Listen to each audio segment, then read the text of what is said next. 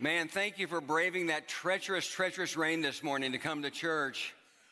I know we have some delicate believers who are home watching online right now. We gave a $50 bonus check to everybody who walked in the door by 9 o'clock, so sorry you missed out. Oh, I'm glad you're here, whether you're joining us in person or online. I'm really glad you're here. If you got a Bible, I want you to grab it and turn with me to the book of Genesis in the second chapter. Genesis chapter 2. Turn there and just hold that ready for a few minutes. We do kick off a brand new message series called Family Values this weekend. It's very brief. It's only 3 weeks long. And we're going to start by talking about building a better marriage, because that's where family begins, with a strong marriage. And so I hope it will be a blessing to you. But before we do that, before we turn our attention to the scriptures and we talk about any of those things, I want to invite you just to bow with me for a moment of prayer. Our Father in heaven, we love you so much, and we are so grateful for every opportunity we have to come together as a family, as a spiritual community, to worship you and to experience fellowship with you and fellowship with one another. And as we gather as a spiritual community today, I pray that our hearts would remember that there are people who are suffering today on this anniversary of 9/11, people who still grieve the loss of loved ones and just the terror that took place on that day. And I pray, we pray, Father, as a spiritual family, for your safety and your protection of our country, your guidance for our country, a country that's filled with division right now in so many ideological ways. But I pray that we would experience the blessing of your protection and your safety. And Father, I also pray today for marriages, because I've been a pastor long enough to know that regardless of the way things look on the outside, oftentimes marriages struggle deeply. And I pray that you would open our hearts today, open the hearts of all who are married, all who long to be married and want to be married one day, look forward to that one day, and that we would receive teaching from your word that would give us strength and help us to build a foundation for a better marriage. We love you, and we pray all those things in Jesus' name. And everyone agreed and said, amen. Amen. Let me ask you a question this morning. Where did you learn about marriage? Really, honestly, think about that for a minute. It's serious. Where did you learn about being married? I'm talking about the whole thing, from meeting someone to dating to falling in love to getting married. Where did you learn about those things? There's always a lot of interesting things that can be learned when you ask these kinds of questions to children who have a really innocent perspective about these things. And so here are some random examples. Just beginning with dating, the question was, what do most people do on a date? And Mike, age 10, said on the first date, they just tell each other lies, and that usually gets them interested enough for a second date. How about why does love happen between two particular people? And according to John, age 9, no one is sure why it happens, but I heard it has something to do with how you smell. That's why perfume and deodorant are so popular. How do you make a person fall in love with you? Dell, age 6, says, tell them that you own a bunch of candy stores. I think that's a good answer. Bart, age 9, says, one way is to take the girl out to eat. Make sure it's something she likes to eat. French fries usually work for me. Bart, age 9. Gives that advice. How do you make love endure? Roger, age 8, cuts right to the chase and says, don't forget your wife's name. That will mess up the love. Randy, age 8, has a different perspective. Be a good kisser. It might make your wife forget that you never take out the trash. Excuse me. What is the proper age to get married? Tom, age 5, says, once I'm done with kindergarten, I'm going to find me a wife. Now, Judy, age 8, has a different answer that's very specific, and I almost chose not to share it. But this is what she says in answer to the question, what is the proper age to get married? 84 years old. And here's her reasoning. Because at that age, you don't have to work anymore, and you can spend all your time loving each other in your bedroom. How many of you think Judy's in for a big surprise? Maybe I should say disappointment. Where did you learn about marriage? The most obvious answer would be from our parents, but if statistics are correct, many of you grew up in homes where your parents were divorced. My mother was married and divorced 3 times when I was growing up. Maybe you read books about marriage. Maybe you had some really, really good premarital counseling. But the question remains, where did you learn about marriage? Since we're in church, the Sunday school answer would be the Bible. And that would be a really good answer, even though the instructions about marriage in the Bible are honestly, in relation to the entire book, kind of limited. But the instructions that we have are powerful and significant. And that's what we see, or we're going to see today in Genesis chapter 2, in particular, verses 24 and 25. But as we begin, I want you to know that I'm really familiar with that passage of Scripture. I've preached about it multiple times. I've preached about it in this church multiple times. And when I thought about this first foundational message for this Family Values series on marriage, I thought, well, I could put together a list of topical things that you could infuse into your marriage that would help you to have a better marriage, build a better marriage, and I could give a biblical proof text for all of them. But why not just go back to the beginning once again and try to understand what God said about marriage right from the start? Because there are some powerful, powerful truths in those 2 verses. And because those verses help us understand God's purpose for marriage. But before we even get to Genesis chapter 2, we also learn a little bit about God's purpose for marriage. In Genesis chapter 1, if you're familiar with the book of Genesis, we see the order of creation, the order with which God created the world. And we get to Genesis chapter 1 and verse 26, and we read, "Then God said, let us make man in our image and our likeness." That reflects the triunity of God, the Trinity there, God the Father, God the Son, and God the Spirit. And Genesis 1:27 goes on to say, "So God created man in his own image, in the image of God he created him, male and female he created them." And right from the beginning, we have to acknowledge 2 things about just men and women, about the creation of men and women. And I'll go about it in reverse order from what we read there in Genesis 1:27. First, when God created man in his own image, he created them male and female.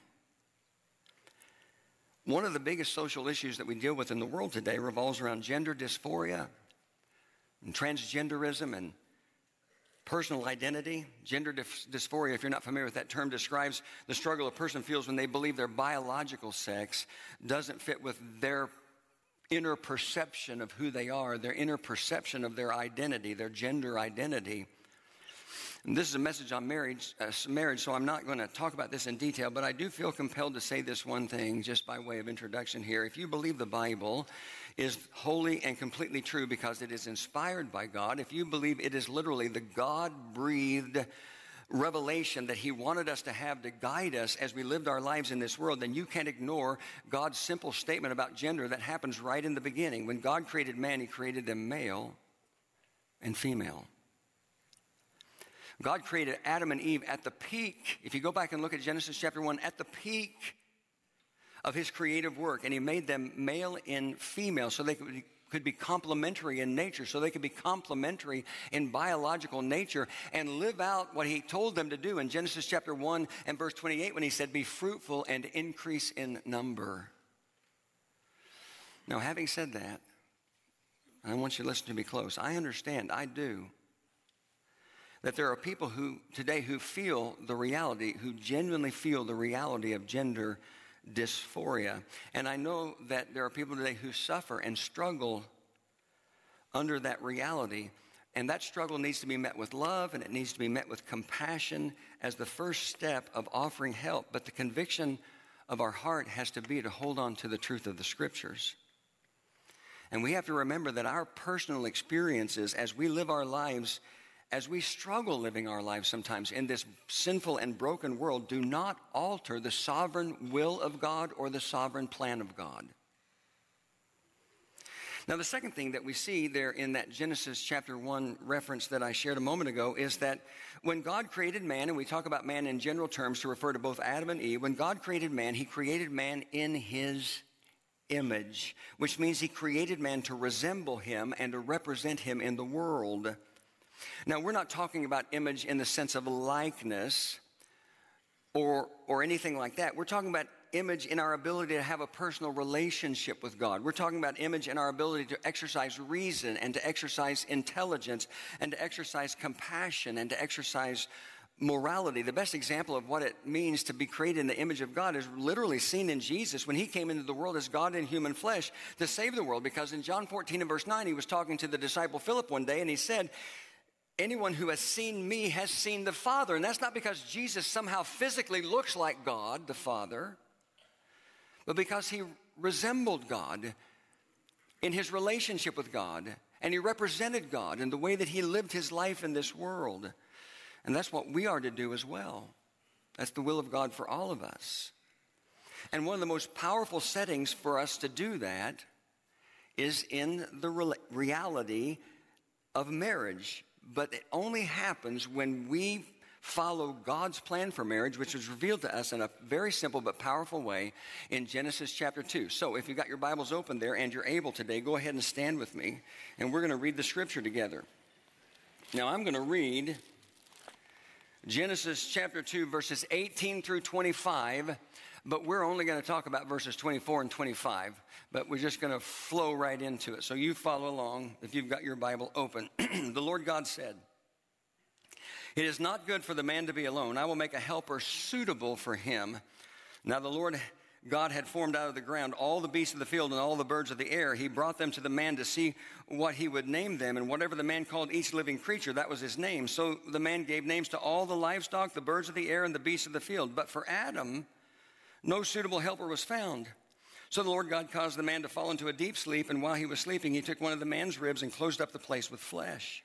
Then the Lord God made a woman from the rib he had taken out of the man, and he brought her to the man. The man said, "This is now bone of my bones and flesh of my flesh, so she shall be called woman, for she was taken out of man." And here's verses 24 and 25. "For this reason, a man will leave his father and mother and be united to his wife, and they will become one flesh.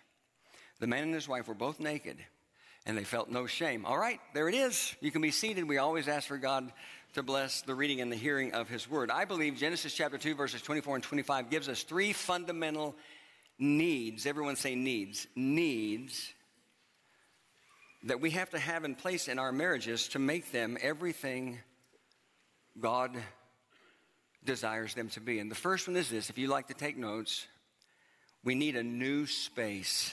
That's the first thing. Every marriage needs a new space. And we go back to Genesis chapter 2, verse 24, and we see the reality of this in the first part of the verse. "For this reason, a man will leave his father and mother and be united to his wife." The first thing that happens in marriage is the creation of a new space where loyalty is transferred from father and mother to your spouse, so a whole new level of faithfulness can be demonstrated.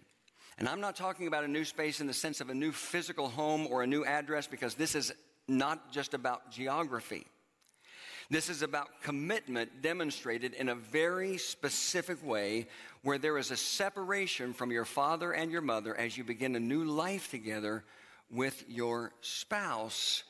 Now, that doesn't mean that you don't continue to have a relationship with your parents or that they're not involved in your lives. My children are both grown and married and out of the home, but Sandy and I are still involved in their lives and their families. We're just involved on a different level than when we were raising them in our home. But we recognize, and they recognize, the truth that they have their own families and they have their own homes and they make their own decisions. And that's what it means to leave.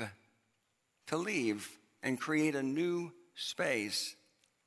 And while it might sound like this is like a no-brainer when it comes to marriage, friends, I'm telling you from my side of the pulpit as a pastor, that's not always the case.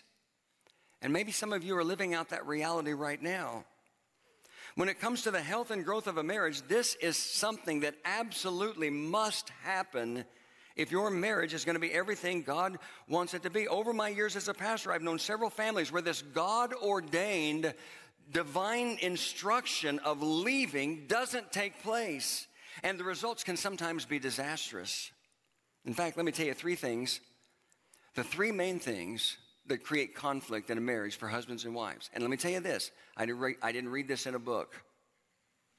This is based on personal experience 42 years being a pastor in 3 different churches, talking with, counseling, and knowing, being involved with people in marriages. Here are the 3 things that cause the greatest conflict in every marriage. Number 1 is sex. Number 2 is money. And number 3 is family. When I say family, I'm talking about his family and her family. And any pastor who's had any length of time in ministry will tell you the same thing, or at least some iteration of that same thing. When you get married, there absolutely has to be the creation of a new space where you create your own family and your own home and a whole new level of love and faithfulness that can be demonstrated, and commitment that can be demonstrated in your lives together. And here's the strongest thing I can say about this, and so I want you to listen to me close. No husband should ever have to doubt whether his wife's loyalty is to him or her parents, and no wife should ever have to doubt whether her husband's loyalty is to her or his parents. It just shouldn't be that way. That's not a part of God's divine plan for marriage. I know the Bible says that we are to honor our father and mother. It's one of the 10 commandments. Paul reiterates that one of the 10 commandments in his writing to the church in Ephesus in Ephesians chapter 5, as he writes about marriage in that book. I know the Bible says those things, but when you become an adult, you need to understand that there's a new way for you to honor your father and mother. I like the way a man named Dan Allender put it. Look at these words on the screen. He says, we can honor our own mother and father only if we have first created the proper boundary to serve and protect our spouse. Goes both ways, husbands and wives. This is a simple yet critical part of marriage. Genesis 2:24 says, for this reason, a man will leave his father and mother and be united to his wife. That word united, we could spend a lot of time talking about that if we had the time. In the original language of the Old Testament, it's a Hebrew word that describes a permanent and indissoluble union. Think stuck like glue. That's what it means to be united to your wife. And that reminds us of 2 things. First, it reminds us that God intends marriage to be permanent. And second, this kind of relationship, this new permanent relationship where you are united together with your spouse, requires the creation of a new space. That's God's design for marriage. Here's the second thing we learn.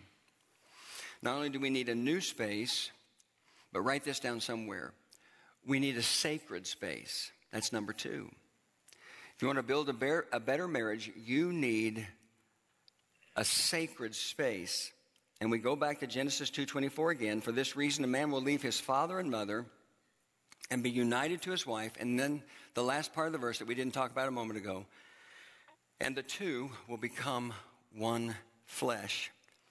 Now let me explain to you what I mean with the words sacred space. I really see that primarily in those words that talk about a husband and wife becoming one flesh. Now, the most obvious application of those words is seen in the sexual union that happens between a husband and wife when they get married, something we'll talk about a little bit more in just a few minutes. But I want you to understand that the picture that we're given here in Genesis 2:24, especially at the end of the verse, about this idea of one flesh is supposed to be more than just a reference to the physical union of husbands and wives in marriage. Let me try to explain what I mean by that by telling you this. I don't know if you know this or not. Maybe you do. We got a lot of great Bible students in this church.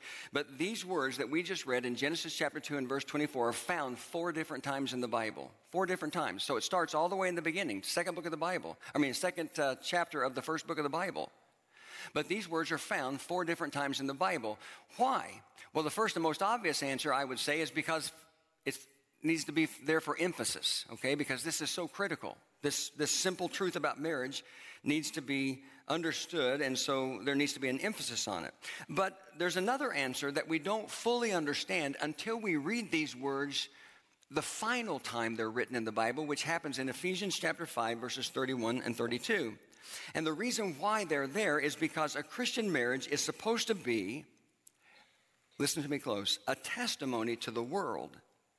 Your marriage as Christians is supposed to be a testimony to the world of the kind of love Jesus has for the church. which is to say the kind of love that Jesus has for believers like you and me.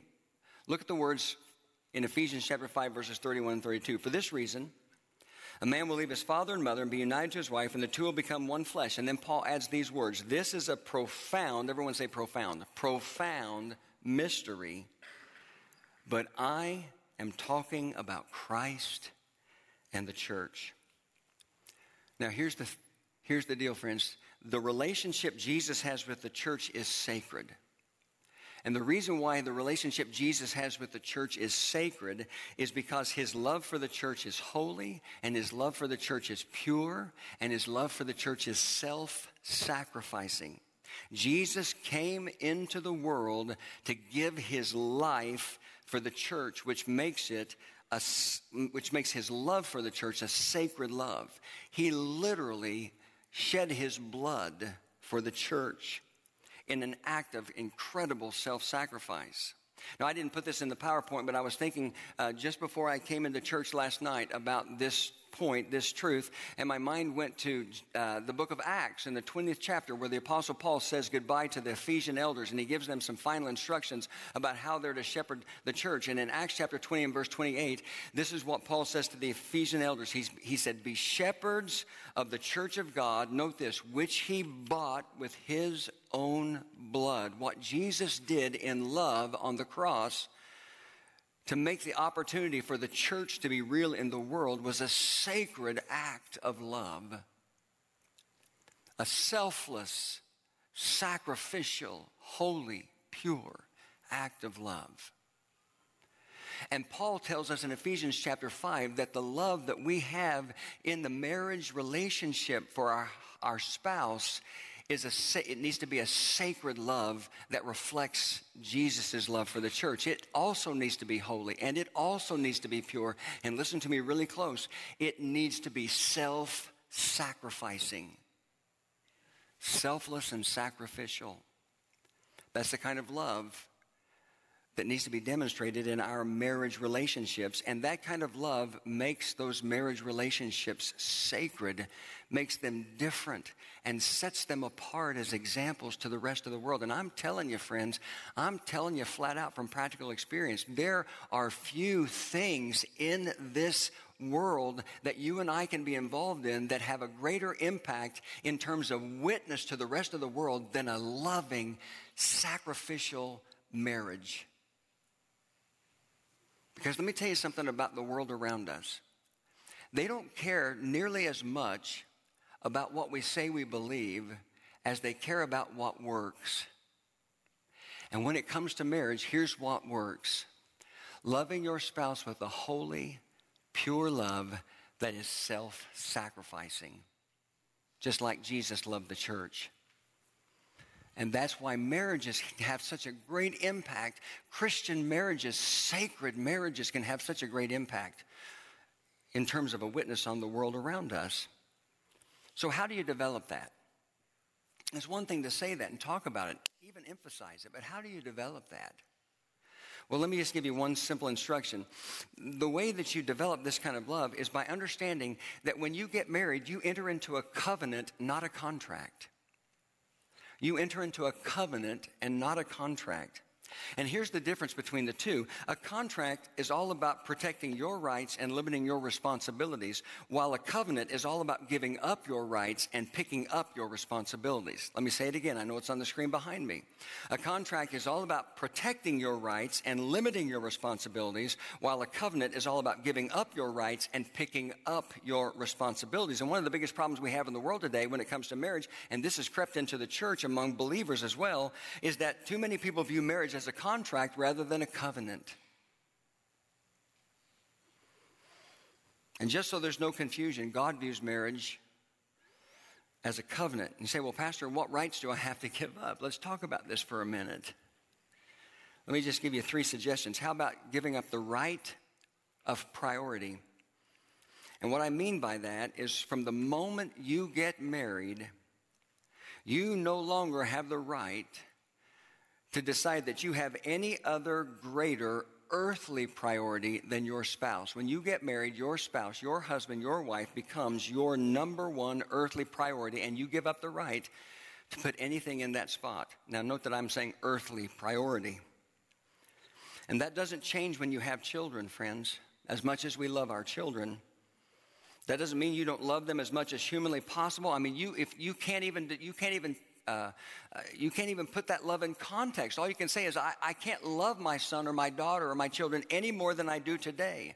But your spouse is still your number one earthly priority. That doesn't mean that you don't make your children a priority in your life, that you don't take so very serious taking advantage of this small window of time that you'll have to steward their lives before they're grown and gone. It's just that you remember that one day they are going to grow up and one day they are going to be gone, and you began with your spouse and you need to end with your spouse, and they become your number one earthly priority. And I think that truth has its roots in the first part of Genesis chapter 2 and verse 24, when we read, "For this reason a man will leave his father and mother and be united, stuck like glue, to his wife." How about giving up the right of ownership? When you get married, you give your spouse the right to co-own and co-administrate everything in your life, because when you get married, everything goes from yours to ours, from mine to ours. That's the way it's supposed to be.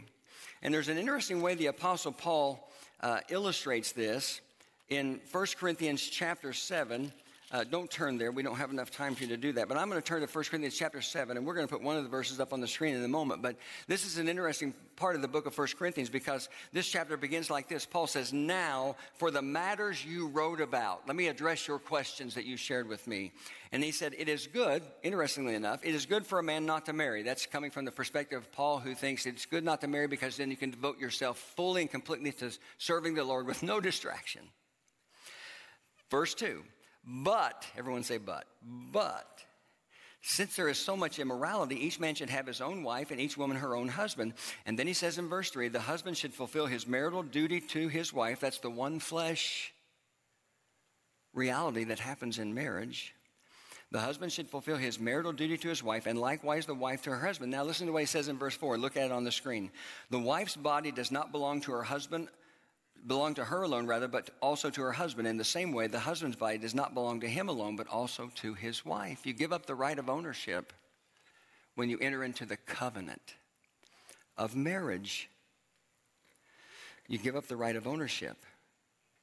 How about the right of privacy? You give up the right of privacy when you enter into the covenant of marriage. We're going to talk about this verse in just a moment. This second part of our text, Genesis 2:25, says, "The man and his wife were both naked, and they felt no shame." Marriage is a covenant that gives your spouse free and unhindered access to every single part of your life where nothing is hidden. And if you've got things hidden in your life from your spouse, that's a red flag. If you're sitting here right now listening to me, whether you're right in this room or you're at home and you're listening to me and you're thinking to yourself, "There are things that I just cannot tell my spouse," that's a red flag. Because you give up the right of privacy. Even though I know sometimes those things can be extremely difficult, but marriage is a covenant relationship where nothing is hidden. At least that's the way it's supposed to be. And so, let me just go back and reiterate what I said earlier. Marriage for believers is supposed to be a sacred space that reflects a love that is holy and pure and sacrificial. And when it's that way, it becomes a witness to the rest of the world of the way Christ loves the church. Because his love for the church, his love for you and me, is holy and pure and sacrificial. But I also mentioned earlier, and we don't want to ignore this, that it's a sacred space because it's in marriage where God provides the God-designed, God-honored space for the sexual union between a husband and a wife. "For this reason, a man will leave his father and mother and be united to his wife, and they will become one flesh." One of the first things, and I mentioned this earlier, that God told Adam and Eve to do after he created Eve was to be fruitful and increase in number. That happens, we know, through that one flesh act God created for a man and woman. And so this speaks directly to another issue that is huge in our culture and our world today, and that's the reality of same-sex attraction, whatever term you want to use to describe it. For the sake of clarity, I'm compelled to say this. Becoming one flesh in the way God intended can only happen between a man and a woman. And it's the will of God that it only happen in the covenant of marriage. God never intended the act of becoming one flesh to be something that was just biological. God created this to happen between a man and a woman in the covenant of marriage, because that's when you not only become one flesh, but in marriage, and you know this if you're married, you also become one body, and you become one soul, and you become one mind, and on and on and on. And that is another aspect of the marriage relationship that makes it holy and makes it sacred. And the Bible is really, really clear about this, friends. Even though we live in a world and a culture where the lines with this are being distorted worse and worse every day, and the lies of the world are creeping into every part of our lives, any kind of sexual relationship that happens outside of the covenant of marriage between a man and a woman, a husband and a wife, is outside of the will of God, and there are no exceptions. There are no exceptions. If you believe the Bible is true, and that is the God-inspired revelation that he wanted us to have to guide and direct our lives. Whenever sexual activity happens outside of the covenant of marriage between a husband and a wife, the Bible calls that sexual immorality. If you have an older translation of the Bible, it calls it fornication. The word sexual immorality come from a single word in the original language of the New Testament, the Greek language. It's the Greek word porneia. We get the English word pornography from the Greek word porneia. And the Greek word porneia talks about any illicit sexual activity. And illicit sexual activity is any sexual activity that takes place outside of the covenant of marriage. And we have to protect ourselves from sexual immorality. And you need to protect your children from sexual immorality. You need to be really honest and upfront with them, because they're living in a world that is not at all like the world that you grew up in. Look at these words on the screen from Hebrews chapter 13 and verse 4. The Hebrew writer says, "Marriage should be honored by all, and the marriage bed kept pure, for God will judge the adulterer and all the sexually immoral." There's that word porneia again, that's translated sexually immoral there in that verse. We're told, first of all, that marriage should be honored by all. The word honored in the original language of the New Testament is the Greek word timios. It means marriage should be viewed as precious, it should be viewed as esteemed, and it should be viewed as something that is especially dear. It should be honored by all. And then we're told that part of honoring marriage is honoring the sexual purity of the marriage bed, because God will judge the adulterer and the sexually immoral.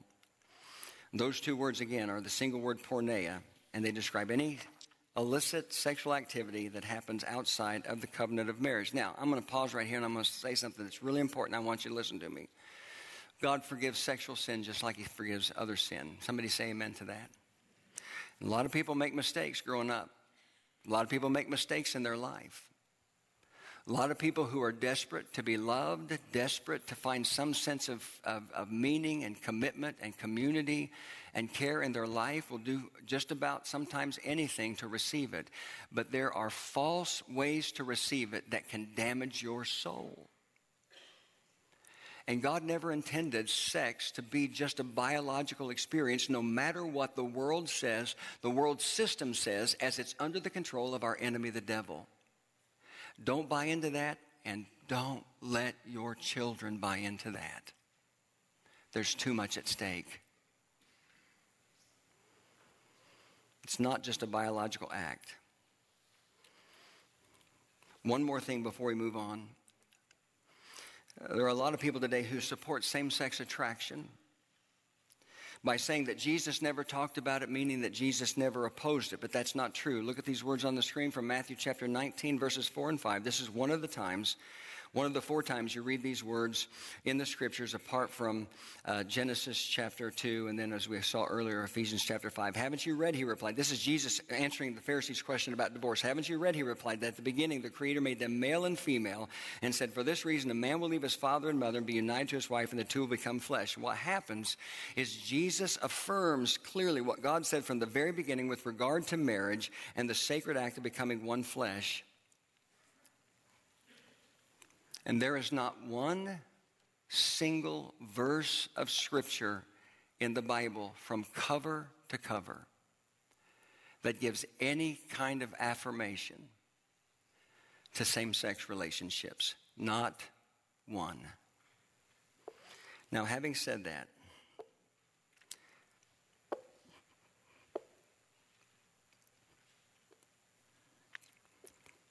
and I want you to know that I feel a heaviness on my heart about this because I know people firsthand who struggle in this part of life or who have struggles in their family with this part of life in this sinful, fallen world. Just like I said earlier about gender dysphoria, I know there are people that struggle with this attraction, and our responsibility, again, is to meet them with love and compassion, to not demonize them, but to meet them with love and compassion, all the while holding on to the truth of the Scriptures. Number 3, and I got to do this one quickly. You need a new space, you need a sacred space, and the third thing we're told here is that you need an intimate space. I think the most powerful part of our passage is what we read in verse 25, when we read, the man and his wife were both naked and they felt no shame. And when I've taught about this passage in the past, I've always told you that in my mind, this is the perfect picture of marital intimacy. And that's an intimacy that can only be experienced in marriage between a husband and a wife. And that's not to say that everyone has to be married, because I don't believe that's true. I don't believe the Bible teaches that. We talked about that last year in a message series called Family Matters. But there is an aspect or a dimension of intimacy that can only be experienced by a husband and a wife in the covenant of marriage. It happens when they become one flesh. But it's more than just one flesh in the sense of a sexual union. They are one in body. They are one in mind. They are one in soul. If you're married, you understand what that's like. And it's a level of intimacy that becomes not just a foundation for a better marriage, but it is a level of intimacy that becomes the foundation for the most satisfying and fulfilling marriage that you can ever experience in your life. And here's why. Because the power of intimacy. Intimacy is powerful because intimacy makes us feel known. And that is an innate desire of every single person created in the image of God.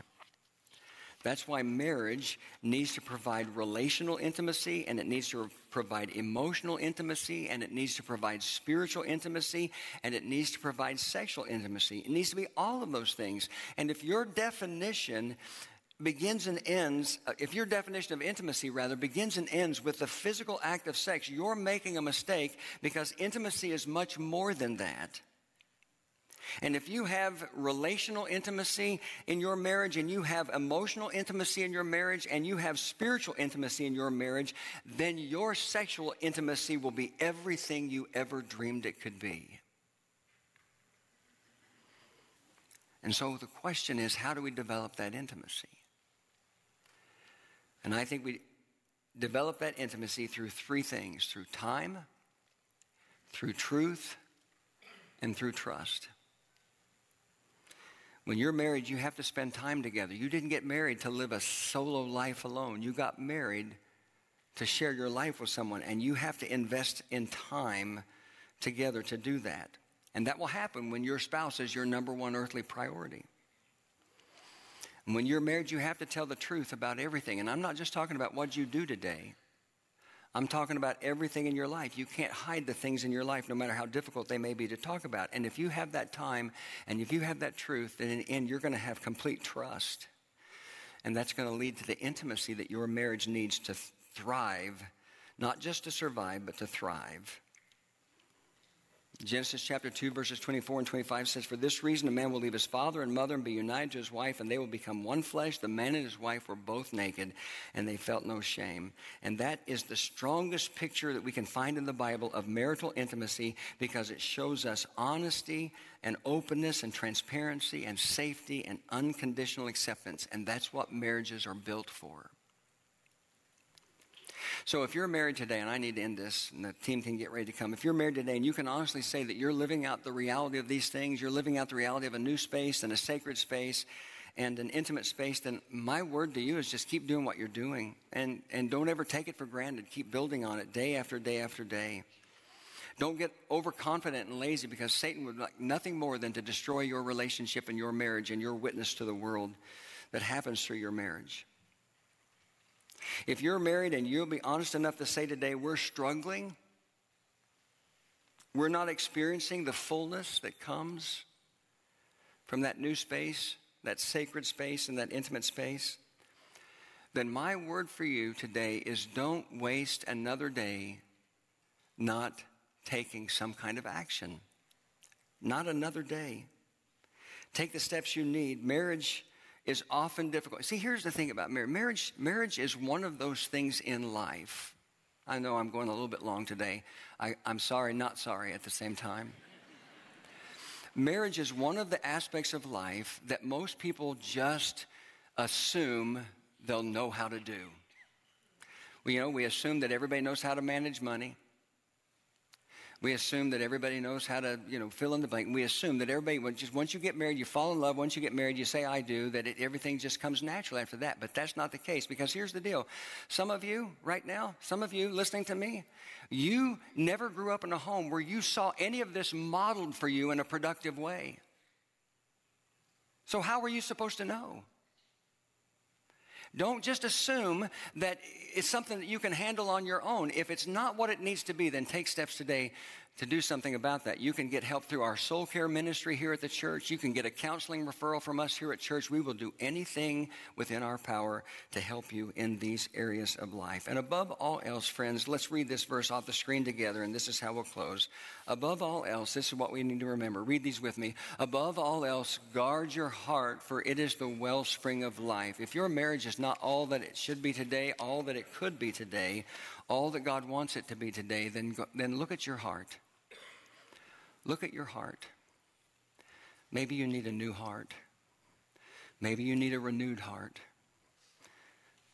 I always told my children when they were growing up, if you want your life to change, you need to change. Be the change first. You be the change that you want to see happen in your marriage, and trust God. Father in heaven, we love you so much, and we're so grateful that you blessed us with the ability to share our lives with someone in love, in a love that is pure, and a love that is holy, and a love that is honest, and a love that is self-sacrificing. And I pray, God, that would be the reality of every married couple in this church. That would be the goal of everyone who wants to be married one day, and that we would always cling to the truth of your word to guide every aspect of our lives. Bring healing to broken marriages today, to hurting marriages today, by leading us to action. We pray that in Jesus' name. Amen.